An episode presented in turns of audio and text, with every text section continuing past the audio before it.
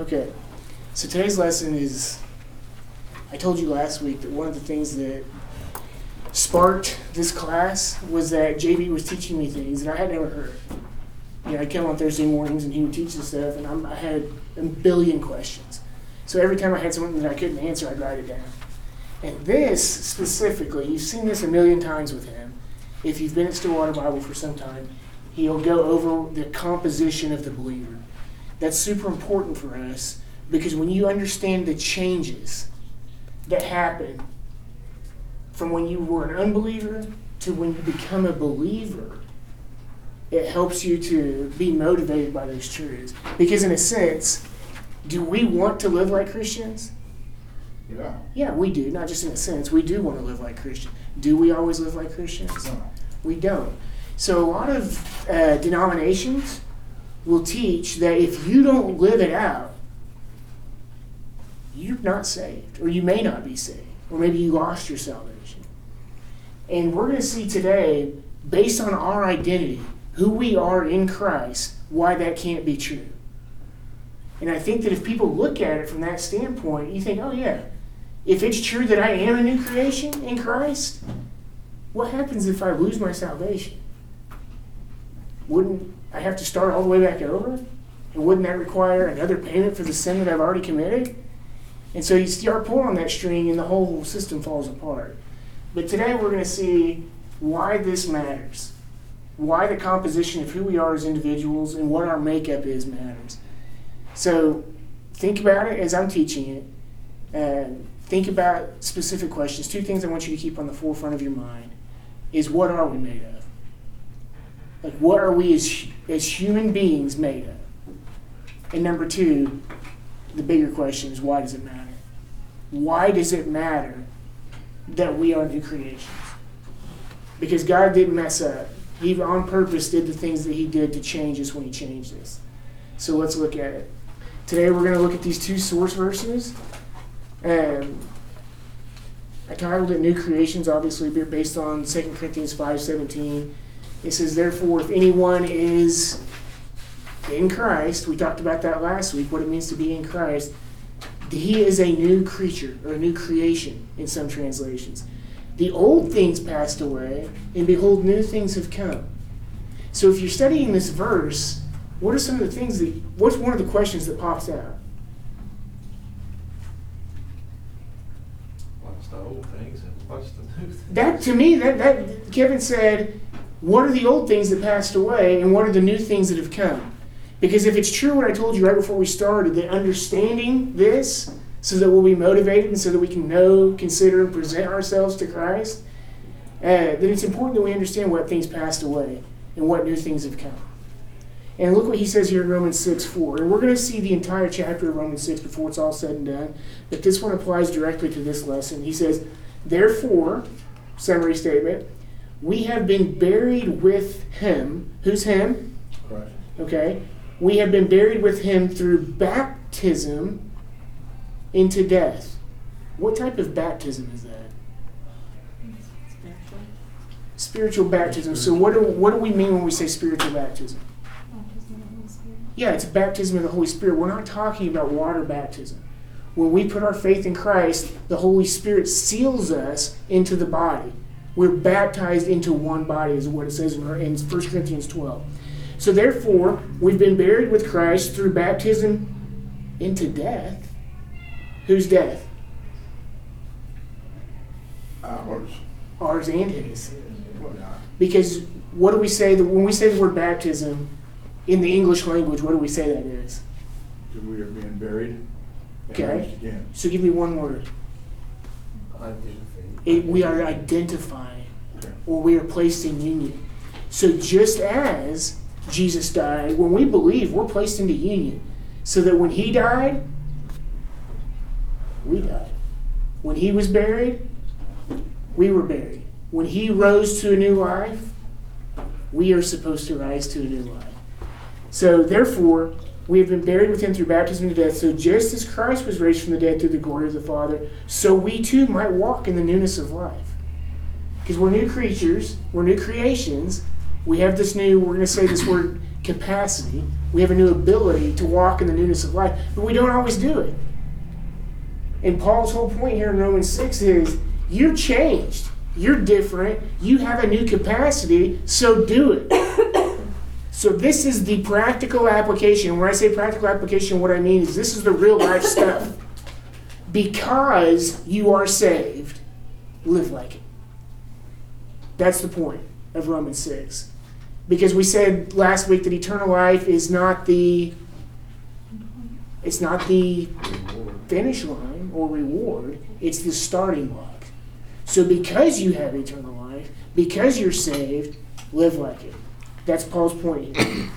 Uh, we went over the mission of the series last week, but here let's go specifically to the goals. We want to understand humanity's composition. Not what a psychology book says about it, but what Scripture says about it. And we want to understand what the differences are between the composition of believers and the composition of unbelievers because that affects several things. It affects how and what we should, it, it affects how we interact with them and ha- what we should do as we interact with them. We want to understand the effects of uh, sin on our composition. That's a big deal. That's very practical because we all sin still, even after we believe. And then we want to understand the implications of our position in Christ. We've already started to talk a little bit about that, but we're going to pull on it a little more. So let's get into the composition of humanity and sin's corruption. We'll start today with an overview of what literally makes a person a person. And hasn't always been that way. If not, what changed? Have you ever noticed that the Bible mentions things like a conscience, a soul, a spirit, flesh? All of these words are all throughout Scripture to define parts of the of humanity.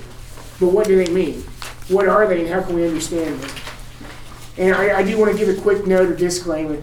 We are conceptualizing these things in a way that fits Scripture. A lot of the reason I wrote this stuff down is because I didn't understand it and I didn't see how it fit Scripture.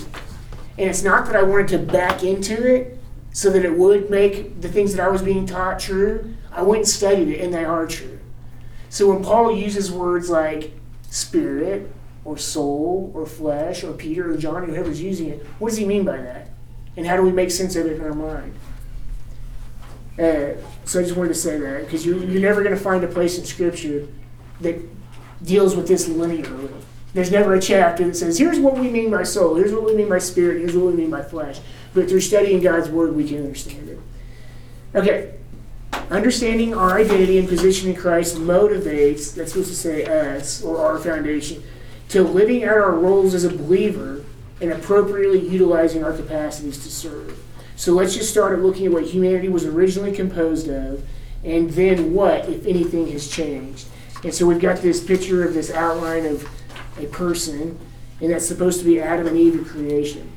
So Adam and Eve were created. What do they have? What does God give them? Oh.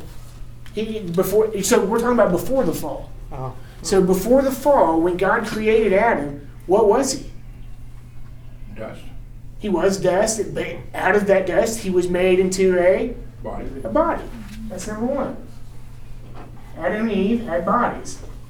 That's pretty practical, but true. We are, we a part of what we are. Our identity is a body. What else did he give them? The spirit, He did. yeah. He, he did. So when he, when they were created, they were able to relate with God. They had a spirit. We know that from Ephesians 1, just a little spoiler alert, this is going to change. Because of what because of what Scott said, because of the fall, part of us died. Because of Adam's sin, we're going to see from Romans 5:12 that just as through one man's sin entered into the world and death through sin, so death is spread to all men because all have sinned. So what else did they get? What else did Adam and Eve have? You put a soul in there, or would that be after? We do. They had a soul. And a lot of people want to say that these are the same, and they are not. And I'll tell you why later in the lesson. What else do they have? Conscience being that? Well, they- they're going to Say get it. They're going to get a conscience. You're jumping the gun. Are body and flesh different? That's a Alive. oh, that's a that is a great question. Are the body and the flesh different? And what I would say to that is it depends on the context from scripture. A lot of places in scripture, like for example, when he says, In the life that I live in the flesh, I live by faith in the Son of God, that's talking about the life I live in this body. I live by faith in the Son of God. In Philippians, Paul talks about if I'm going to live on in this flesh, it's going to be for my fruitful service. I'm going to take this body and put it into service for Christ. But a lot of times when we're talking about the flesh, we're talking about the sin nature. And so some people think, well, Adam and Eve wouldn't have sinned if they didn't have a flesh. But that's not true. There's only three there. And I think I might have four, but as I'm thinking of it, that can't be true. So, for the purpose of this study, we're going to think about def- uh, and define soul, spirit, and flesh this way. And I want you to think about this, okay? Because it's going to come up with some good questions later. The word soul is the word psuche. And the root word is P S U C H E. Okay, same word we get uh, psychology from. It's the part of us that relates to the world around us. It's your mind, your will, your emotions. It's used 104 times. Every single time, except for a few, it's used for the word soul. Psuche is translated soul. Sometimes, somebody said it, it's, tr- it's translated as life. Sometimes it's translated as life. But it's the part of us that relates to our surroundings, our thoughts, our feelings, our emotions, who you are as an individual. You could say, all right, it's the life force. Psuche soul is the life force that animates your body. Okay? The second is spirit. This is the word pneuma.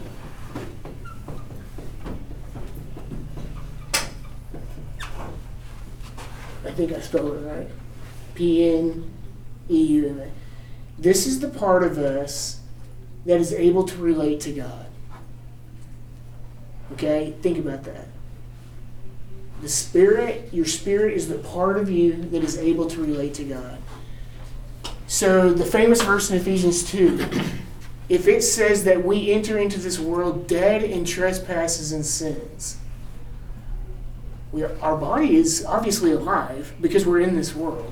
So, when it says that we're dead, what part of us is dead? It's gotta be the pneuma. It is. It's your spirit. You are unable to relate to God. Okay? In your natural in this form, which we're going to get into in just a second. Um, a great example of the use of this word is in 1 Corinthians. Paul says a natural man does not accept the things of the Spirit of God. The word natural there is psuche. He's saying a soulish man, a natural man, because that's what we come into this world with is a soul. A natural man does not accept the things of the Spirit of God for their foolishness to him, and he cannot understand them because they're spiritually appraised. Okay? That is important. Because a lot of times we want to beat spiritual matters into unbelievers' heads. Okay? The Holy Spirit's job is to convict them of sin, righteousness, and judgment.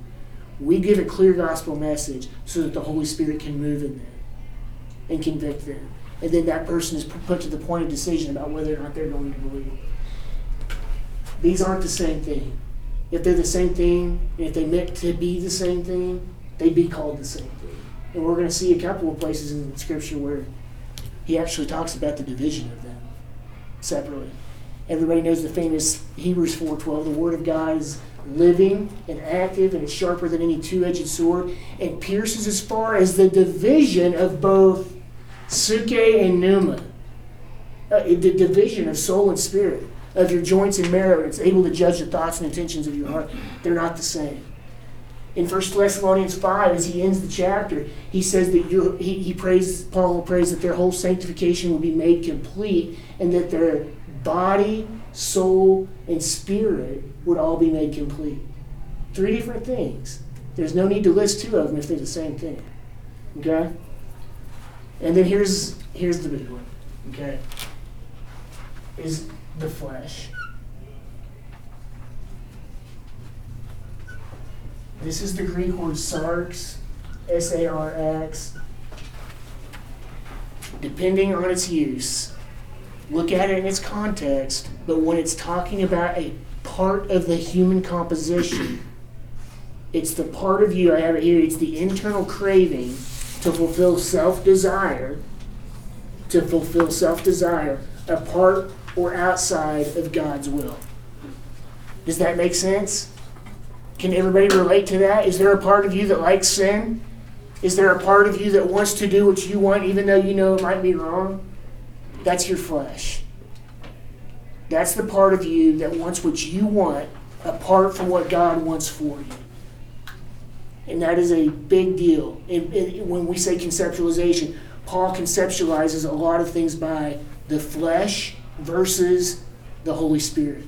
We've got this battle inside of us. Because we're going to see here in a second that believers get the Holy Spirit. Believers get the Holy Spirit to live inside of us, but that flesh doesn't go away. And so there's this battle, there's this pull back and forth between which one we're going to obey. Okay, any questions about this? I want to make sure we're all on the same page because this is a big deal. We have a body, soul, spirit. Adam and Eve fell. When we say that they fell, what do we mean? They separated themselves from God. So they sinned. Sin. And guess what happened? Now, you know, because of the way that we conceptualize it, the Spirit is the ability to relate with God. It's a little different for them because they literally walked with God. so they probably went back into fellowship. Uh, by the way, you see a lot of times the way that God deals with Adam and Eve and the way that He deals with Cain and Abel, even, He wants them to confess. When God, Adam and Eve sinned, what's the first thing they did? Hid themselves. They ran and hid. And then, like a mighty rushing, or not a mighty rushing wind, but a, this powerful wind comes in, and it's God. And what does He say? Where are you? Where are you? Did God know where they were? What was He wanting them to do? Stand up. He was wanting them to confess. He was wanting them to say, "We blew it." Same thing with with Cain and Abel. Where's your brother? Did God know where his brother was?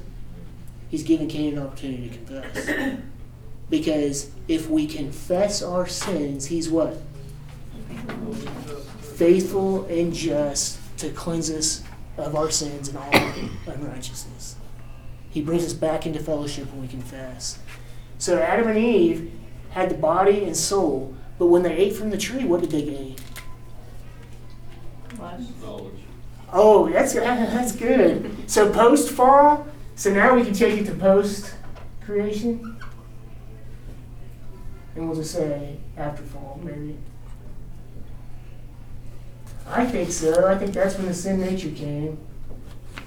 They get their flesh, and somebody said something else. Yeah, Paige said they got a conscience. How? Why? Why? How did they get a conscience? They ate from the tree that tells them, because it. They, ate, they literally ate from the tree of the knowledge of good and evil. And by the way, that was what Satan tempted him with. That's how he got them to doubt God's word. If God really loved you, wouldn't he want you to know right from wrong? Wouldn't he, if God really loved you, wouldn't he make that available for you? And they succumb. And for the rest of humanity, for the rest of existence, everything changes. And we're going to see that right now. Let's actually read this real quick because it's important to see from Scripture. If you have your verse sheet, I, I, I printed out verse sheets so you guys don't have to turn back for any Bible. Does anybody need one the Walmart? No. So Genesis two fifteen says, "Then the Lord God took the man. Who's that? Um, The Lord God took Adam and put him where? In the Garden of Eden. Why? To cultivate it and to keep it. The Lord God commanded Adam, saying, From any tree of the garden you may eat freely, but from the tree of the knowledge of good and evil you shall not eat, for in the day that you eat it you will surely die. Did Adam and Eve immediately die? Did God lie then? They did. Spiritually, they know. Oh, okay, good. So spiritually, they died. So, well, we pause, push pause on that. What about today? What about when you sin? You die.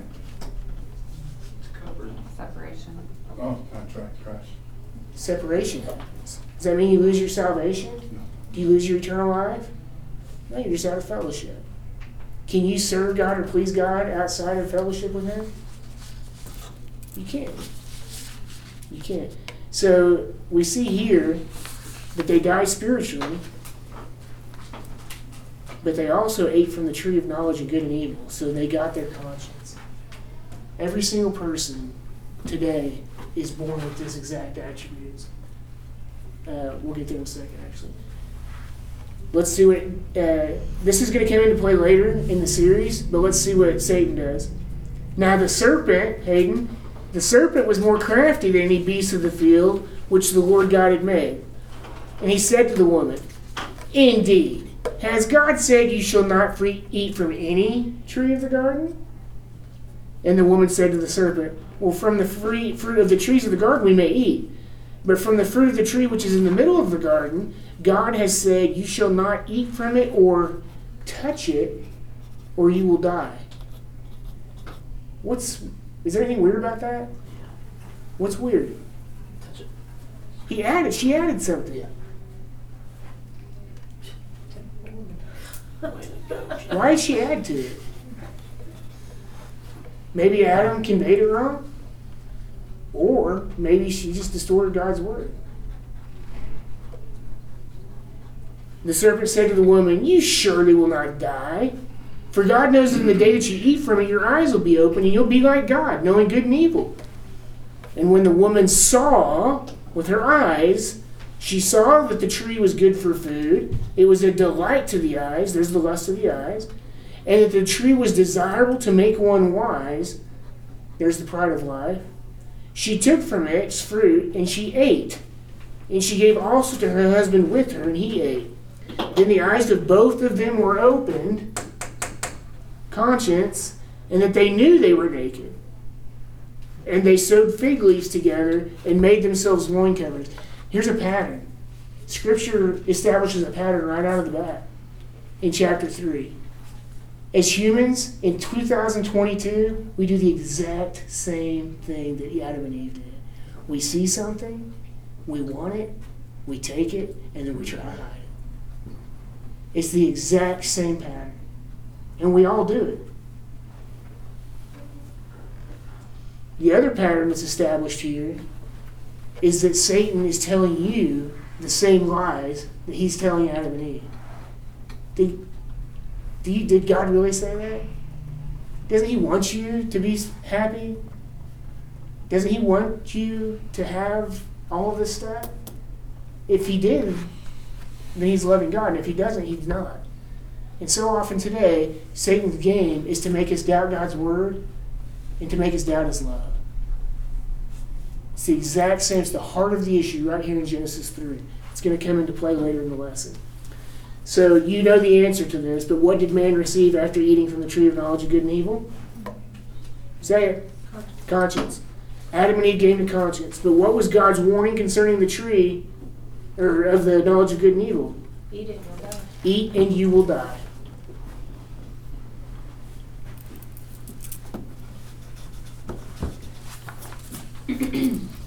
and I don't know Hebrew, but the way that I was taught this is that dying, you will surely die. So, dying spiritually, you will surely die physically. So, one and two, spiritually and physically. Death is what? What's another word for death in Scripture? Separation. Separation. You can be separated in your fellowship, but for unbelievers, they're going to be separated in their relationship forever because they haven't believed. We know this from Scripture that Adam lived for 930 years. He didn't immediately die physically, though he would later as a result of sin, but he did die spiritually. And just to recap that point from last week, death is always a result of sin. Death is always a result of sin. May not be physical death, though it could be, but it is at least always separation out of fellowship. We know from Romans 6.23 we saw last week, the wages of sin or the result of sin is death. But the gift of God is eternal life through Christ Jesus our Lord. And then Romans 5.12 dealing with the imputation. Therefore, just as through one man sin entered into the world, and death because of that sin, now death is spread to all men because all have sinned. So death is separation from God. So because of sin, Adam and Eve died spiritually, and they would eventually die physically. From this point on, mankind would be born spiritually dead and separated from God, leaving every person as they enter existence with what? Yeah, we all have a conscience now. What else do we have? Sin nature. Yep, flesh. Body. Yep, we saw have a body. Soul. Yeah, we still have soul. Okay. Every single person in this room, this was your identity. This is what you were when you were born into this world. You were born into this world with a body. You had a soul. You had a conscience. You definitely had a natural pull to sin.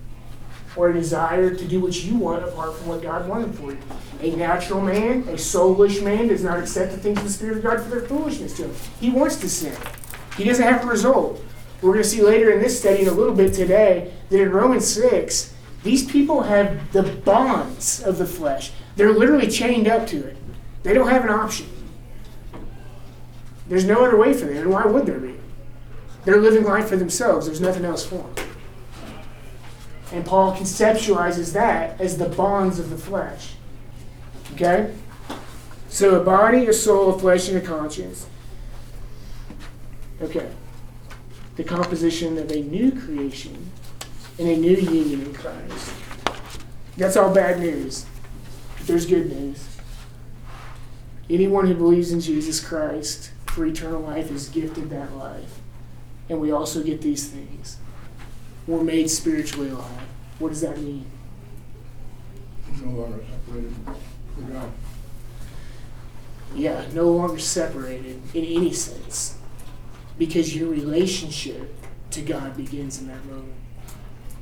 You are able to relate to Him because you are at that moment a child of God. But as many as received Him, to those who believed in His name, He gave the right to become children of God. So anybody who now puts their faith in Christ becomes a child of God, and that relationship can never change. Moms, can your kids ever not be your kids? They can't.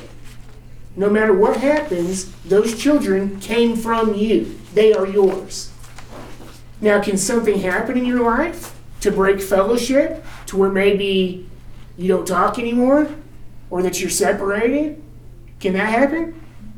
That can happen. There's just broken fellowship. The relationship stays the same, but the fellowship may be broken. That is the picture here. By faith in Christ, you are a child of God, and that relationship exists forever. It can't change. You can break fellowship, but you're never going to stop being a child. Okay? You're made spiritually alive. What's the implications of that? When you were give, when you were made spiritually alive, how does that even? Why does that even matter? How does that benefit you?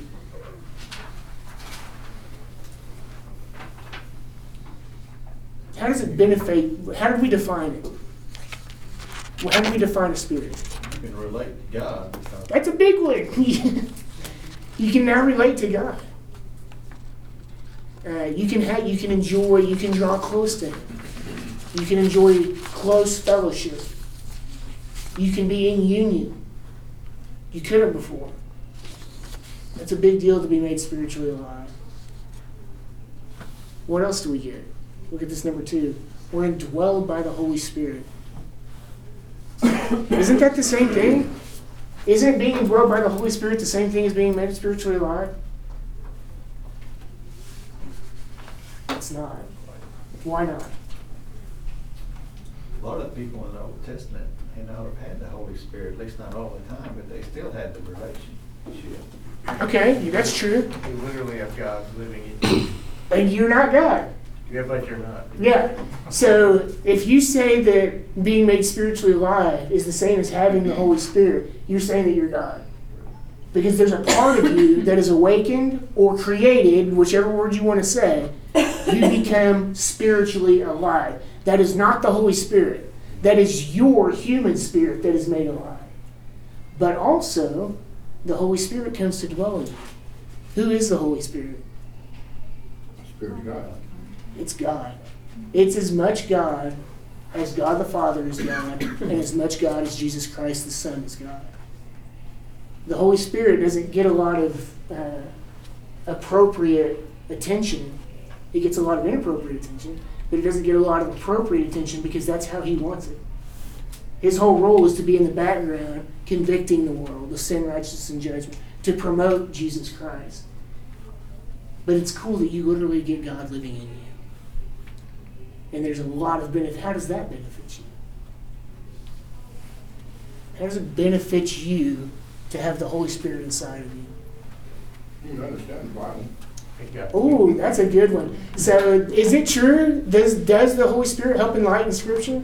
Every single time I teach, I pray that He will, because the Bible says He does. Uh, Jesus, when he right before He leaves, He says, "But the Helper, the Holy Spirit, who my Father will send, He'll teach you all things and bring to your remembrance all that I've taught you."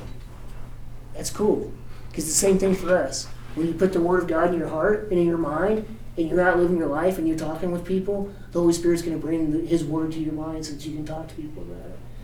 That's a benefit, not just for you, but for His kingdom. What else? Is there, anything else cool about that? Let me, let me show you something. Open up. I didn't put this in here, but I, I want to read it. Go to 2 Timothy 2.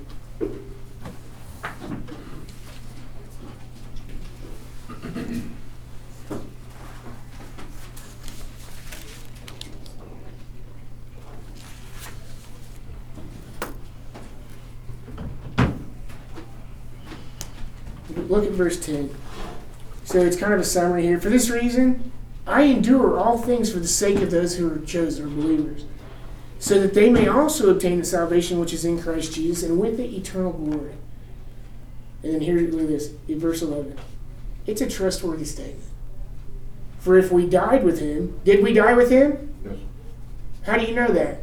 Said right here. Yeah, well, not just here, but also what we just studied. Yeah. That's what it means to identify with Christ and to be in union with Him. If we died with Him, and we did, we will also live with Him. Uh, chapter 2, verse 11. Verse 12. If we endure, we will also reign with Him. What does that mean? Well, if we're act toward His will, I think it's about rewards. It, the reigning is a reward. This is an if then statement. If you live out your faith, if you live like you're supposed to, because that's what this is, it's our identity. We've been given all this stuff, now we're supposed to go live like it. There's going to be a reward for it. But if we don't, if we deny Him, He's going to deny us rewards. But then look at this, this is the point. Verse 13. If we are faithless, and we are, he remains faithful. Why? Not deny himself. He can't deny himself. When you put your faith in Christ, you are sealed into the body by who? Holy The Holy Spirit, and you are given the Holy Spirit as a pledge of your inheritance. You get the down payment of the Holy Spirit for what the riches are to come.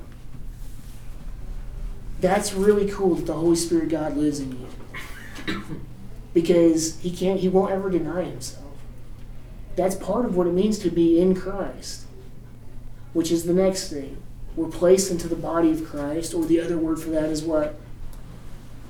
What is the body of Christ called? Church. It's the church. It's the entire group of believers. The Old Testament knew that the church was coming, didn't they? They did it. If you were to ask Daniel, Because Daniel gave all the prophecies about the future. You say, hey, what about the church? What would Daniel have said? What's a church? They didn't know. They didn't know that that was going to happen. They thought that the Messiah was going to come, do his thing, and immediately they would start the eternal state or the kingdom. And that's not what happened. We're still in the church age. We're placed into this body for a purpose, by the way, which we're going to talk about later in the series. And then here's the last thing. Not the last thing, but the last thing that we're going to talk about in terms of our identity. We're given spiritual gifts. This is weird because it's supernatural. It's not natural. It's not part of what we come into this world with-. But we're going to see here in just a second that we get the Holy Spirit, and part of what we get there is a gift, at least one from the Holy Spirit. Um, spiritual gifts are a big deal. We're not going to talk a lot about it today because we will later. Uh, but they're also one of the most misunderstood things in Scripture when you, especially in charismatic circles, when we talk about a spiritual gift, what's the one thing everybody wants to talk about? Speaking tongues. They want to talk about speaking in tongues. Paul goes to great lengths in chapter 13 to say, that ain't it. You guys all want to do this, but if you don't have love, none of, none of your gifts matter. And he says that every single person gets a gift and they're all important. We're going to see why later. But the truth here that I want to establish right now for you is that if you've put your faith in Jesus, you have at least one gift. Who is that gift for? Is it for you and your self edification? Who's it for then? Who, what is it? The body. It's for the body. Your gift is to serve. Galatians 5:13. You're called to freedom. You can do what you want. Just don't let your freedom turn into an opportunity for the flesh, but through love serve one another.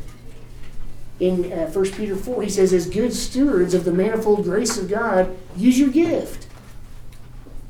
Be a good steward with it. He didn't give it to you so that you could sit on it, which is going to play into the parable of the talents and minas, where we see the wicked and lazy slave sit on his talent. But I don't want to get into all that today. We'll get into it later. We're made spiritually alive and given the Holy Spirit to indwell us. So I put 1 Corinthians 6, 19 and 20 because that's a famous verse. That's the one where Paul says, Do you not know that your body, as part of who you are, is a temple of the Holy Spirit who's in you, that you have from God, and that you're not your own because you've been bought with a price? And how does that verse end? Therefore, glorify God in your body. The Holy Spirit is in you so that you can glorify God in your body. Not so that you can promote yourself, not so that you can use your body to chase your own self interest, but so that you can put it into service for Christ and service for God. I want to read through these passages really quickly. So, this is Ephesians 2, start of the chapter. And you were dead in your trespasses and sins, in which you formerly, he's writing to believers, he's writing to the church at Ephesus. You were dead, which you formerly walked according to the course of this. What? Okay. You walked according to the course of this world, according to the prince of the power of the air. Who's that? Okay. Of the spirit that is now working in the sons of disobedience. Among them, we too all formerly lived in what? The lusts of our flesh. Paul is laying in it. He is uh, laying the groundwork and an outline for the enemies to our identity, from the enemies that we have to face every single day. We have to face a fallen world system, which Satan controls, by the way. And there's a part of us that wants to do it. There's part of us that wants to engage in it. So Paul is starting this identity conversation by saying, You too used to, you were dead in your trespasses and sins in which you formerly walked according to the course of this world, according to the prince of the power of the air, the spirit that's now working in the sons of disobedience. Among them too we all lived in the indulging in our own flesh, in the desires of the flesh and the mind, and were by nature children of wrath, even as the rest. But God being rich in mercy, because of his great love with which he loved us, even when we were dead in our transgressions, he made us alive together. Which part of you was made alive? Sure. Well, it's your human spirit. You were made alive together. For by grace you have been saved, and raised us up with him, and seated us with him in the heavenly places. Earlier in the book, he says, In him, who's this? Who's him? Right? It's Jesus. You also, after listening to the message of truth, the gospel of your salvation, which we covered last week. So after you listened to the gospel, having also what? Believed. You were sealed in him with the Holy Spirit of promise, who is given as a pledge of our inheritance. We're given a down payment with a view to the redemption of God's own possession. That's us. We are a people for his own possession, to the praise of his glory. So the point is here that believers are made spiritually alive and we're given the Holy Spirit. So let's see it. For believers, once you put your faith in Christ, what changes? Um, well, you, get get the Holy Spirit. Okay. New things have come. What else? You're made. Human spirit.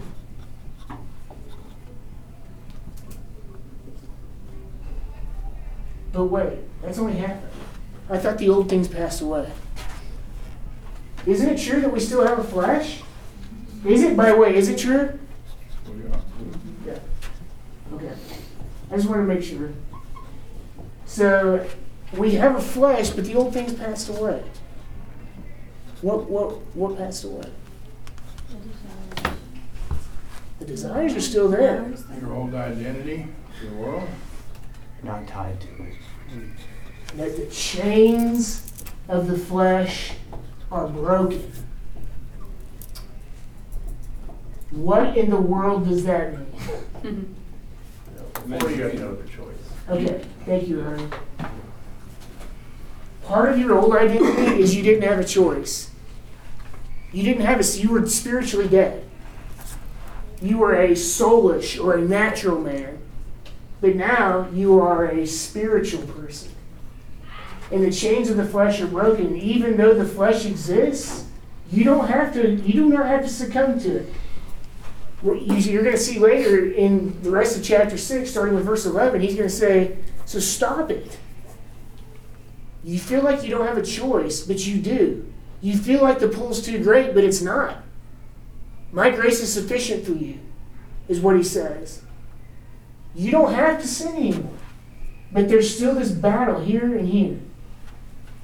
And so we're going to see later that in Galatians he says, walk by the Spirit so that you don't fulfill the desires of the flesh. You have a choice.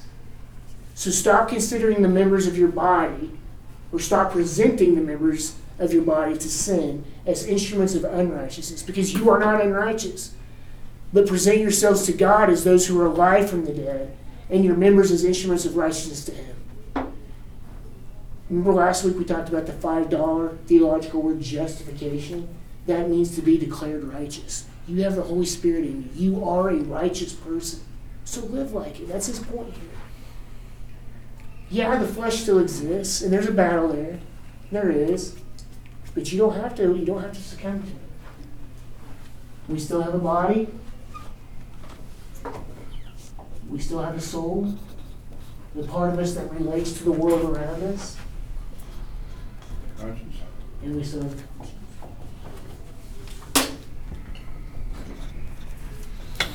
So as we talk about identity, who you are as a believer, this is it.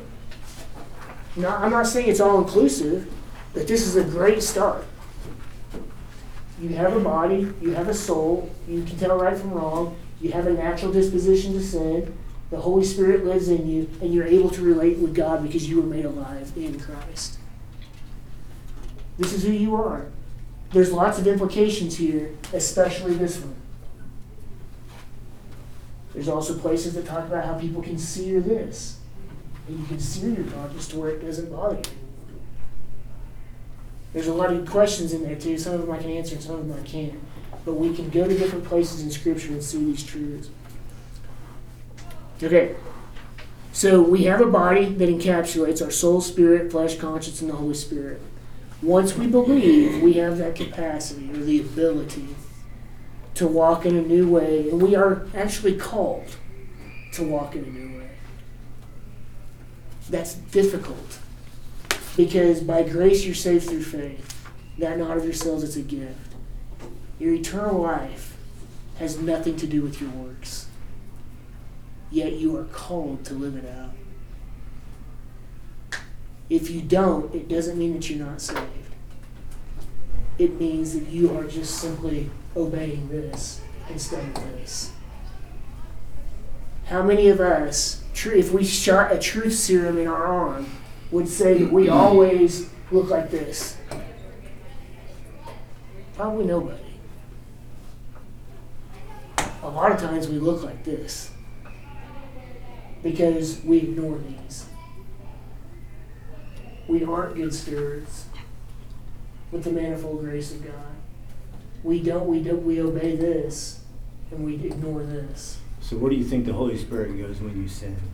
I still think you're dwelled on this planet.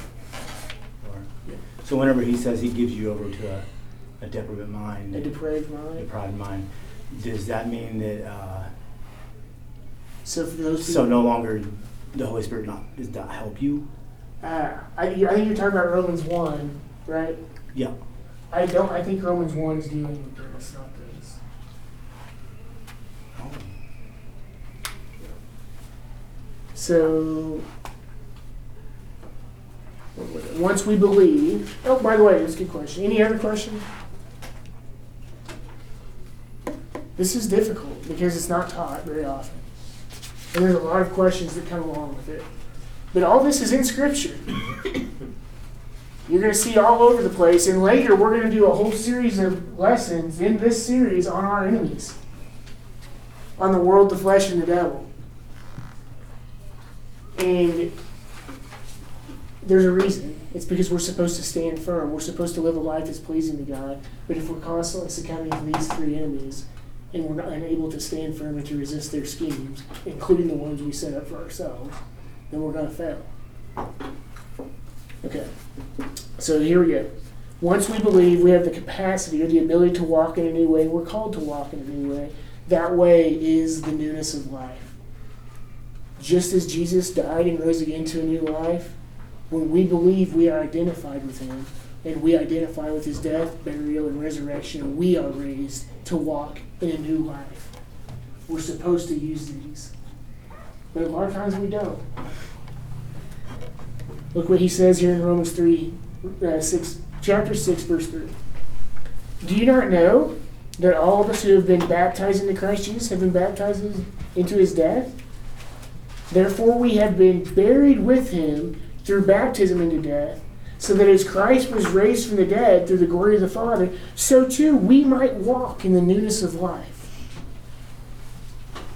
For if we have become united with him in the likeness of his death, certainly we shall also be in the likeness of his resurrection, knowing this, that our old self was crucified with him. What is that? What is the old self that was crucified with him? Our desires, our flesh. It's the flesh. 100%. The problem is, is that even though he crucified it, we still will put ourselves back under its bondage. Knowing this, that our old self was crucified with him in order that our body of sin might be done away with, so that we would no longer be slaves or chained to sin. For he who has died is free from sin. The problem is, is that a lot of times we make ourselves slaves back to it. Because we don't know, consider, and present ourselves to God as new creations. Now, if we've died with Christ, and we have, we believe that we shall also live with him, knowing that Christ, having been raised from the dead, is never to die again. You believe that?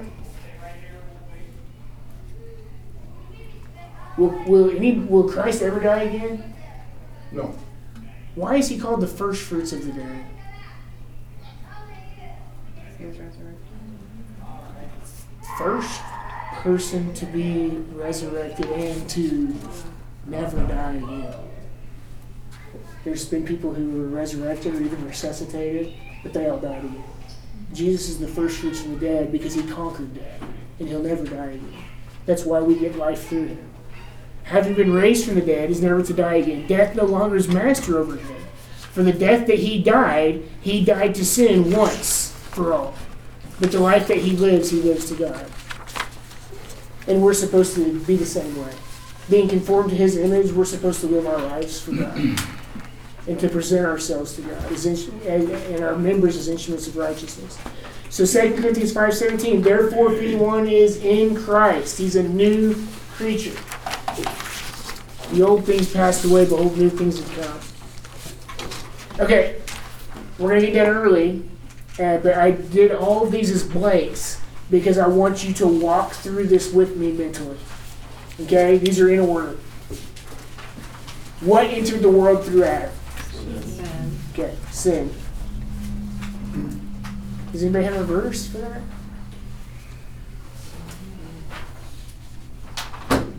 we just got one. Yeah, Romans 5.12. Romans 5.12. and we know that sin brings what? Sin brought death. Same verse, but you could also use Romans 6.23 as well.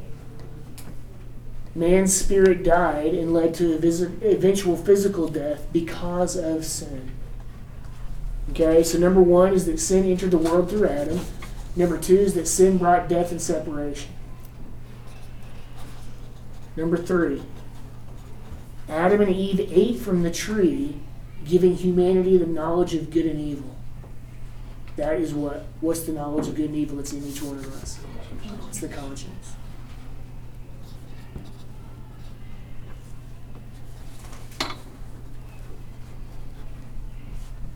Number four, now when a person comes into the world, not a believer, but an unbeliever, because obviously everybody who comes into the world is an unbeliever. When a person comes into the world, they have a body. Is that true? Mhm. Okay.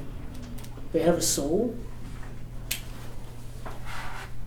Psuche, a nat- they're, they're a natural man, a natural soulish man.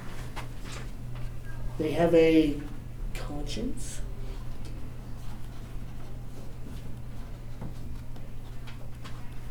Just like us, they still have this natural bent to sin, or this desire to sin, or this part of them that wants to get what they want without regard of what God wants for them, or without regard to what God wants for them. So they have a body, soul, conscience, and flesh, but they're what? But they're spiritually dead. What is the application there?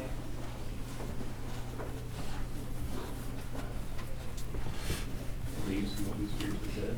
Say again. Believes he won't be That's- spiritually dead. Okay. How are they going to believe? Hearing. So faith comes by hearing, and hearing by the word of Christ. So what's our job? To spread the word. Just like I think in your Ephesians 1 verse, didn't he start it by saying, after hearing and then believing, you were sealed? That means that when you leave the walls of this church and you go to your job, or you go into your home, maybe, or you go wherever, there are dead people walking everywhere. There are people that are spiritually dead and bound for the lake of fire. And if we care about that, then we need to give the gospel message out as effectively as we can, which is why we started with that last week. It wasn't just the foundation for our identity, it's the foundation for all of the identities of all of the people in the world that we're supposed to be reaching out to. They're spiritually dead. When a person believes in Jesus Christ for eternal life or a Savior, they are made spiritually alive.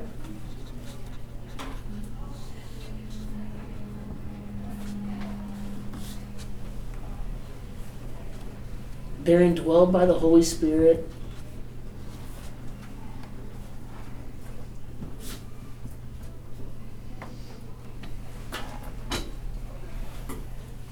They're placed or sealed into the body of Christ, which is the church. We're going to see it towards the end of this series. But being in the body of Christ isn't just a picture of the church.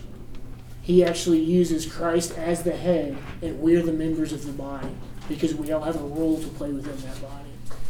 And just like your bodies, if something's absent, disjointed, broken, fractured, strained, whatever, the body suffers. And so there's a picture there that we're going to draw from. And then the last thing is that we receive spiritual gifts. These are all part of your identity.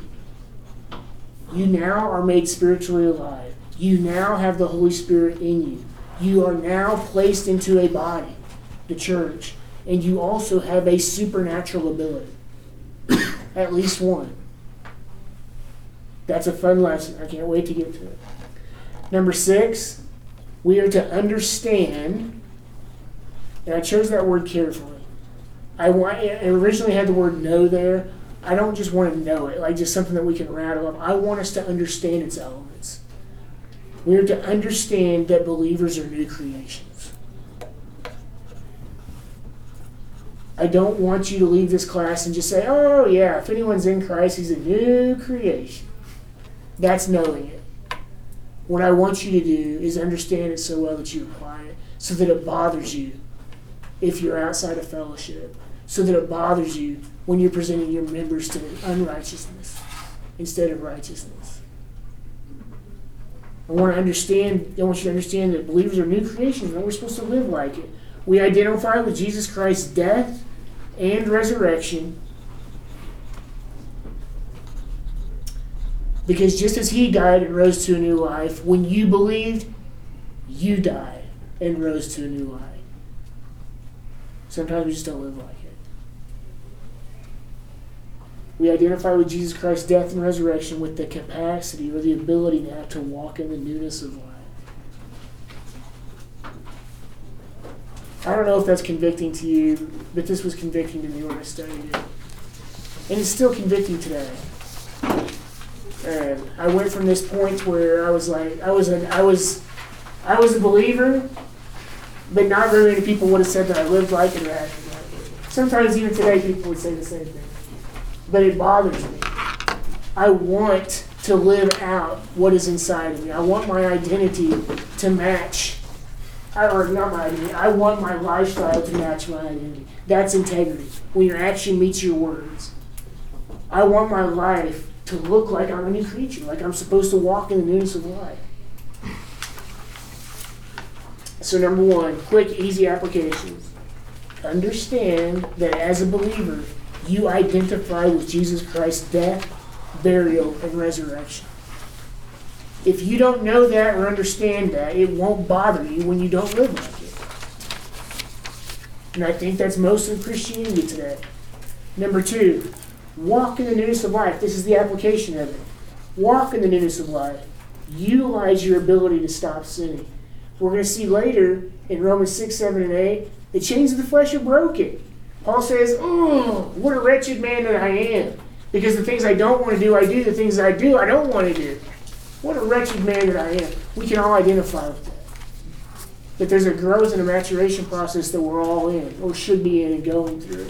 We want to be more and more conformed to the image of Christ. There's another, there's another side to that coin that we can identify with. Christ was a man, he was human, and he was tempted many times over, Yeah, and succeeded. yeah. It's a good point. He was tempted in all things, yet without sin. Number three, view our call to walk in the newness of life as more than a recommendation, but as an expectation. This is a big deal. Because a lot of times we say, I've got eternal life, I'm not worried about any of the other stuff, I can go do what I want. If that's true, then Paul wasted at least, I don't know, 90% of what he wrote. Most of the New Testament isn't about how you gain eternal life, it's about what you do with once you have it. God has an expectation. We're going to see later, uh, I think in lesson four, three or four, maybe next week, I don't remember. But we're going to look at Romans 12, where he says, I beg you, I urge you, by the mercies of God, to present your bodies as a living and holy sacrifice. Just like we talked about tonight, you have the Holy Spirit so that you can put it into service for Him. Paul begs you. He doesn't say you will. He does say it's. I'm asking you to do this. He wouldn't ask us to do that if it weren't an option. But the fact of the matter is, is a lot of Christians choose not to. They choose to walk by the flesh rather than by the Holy Spirit.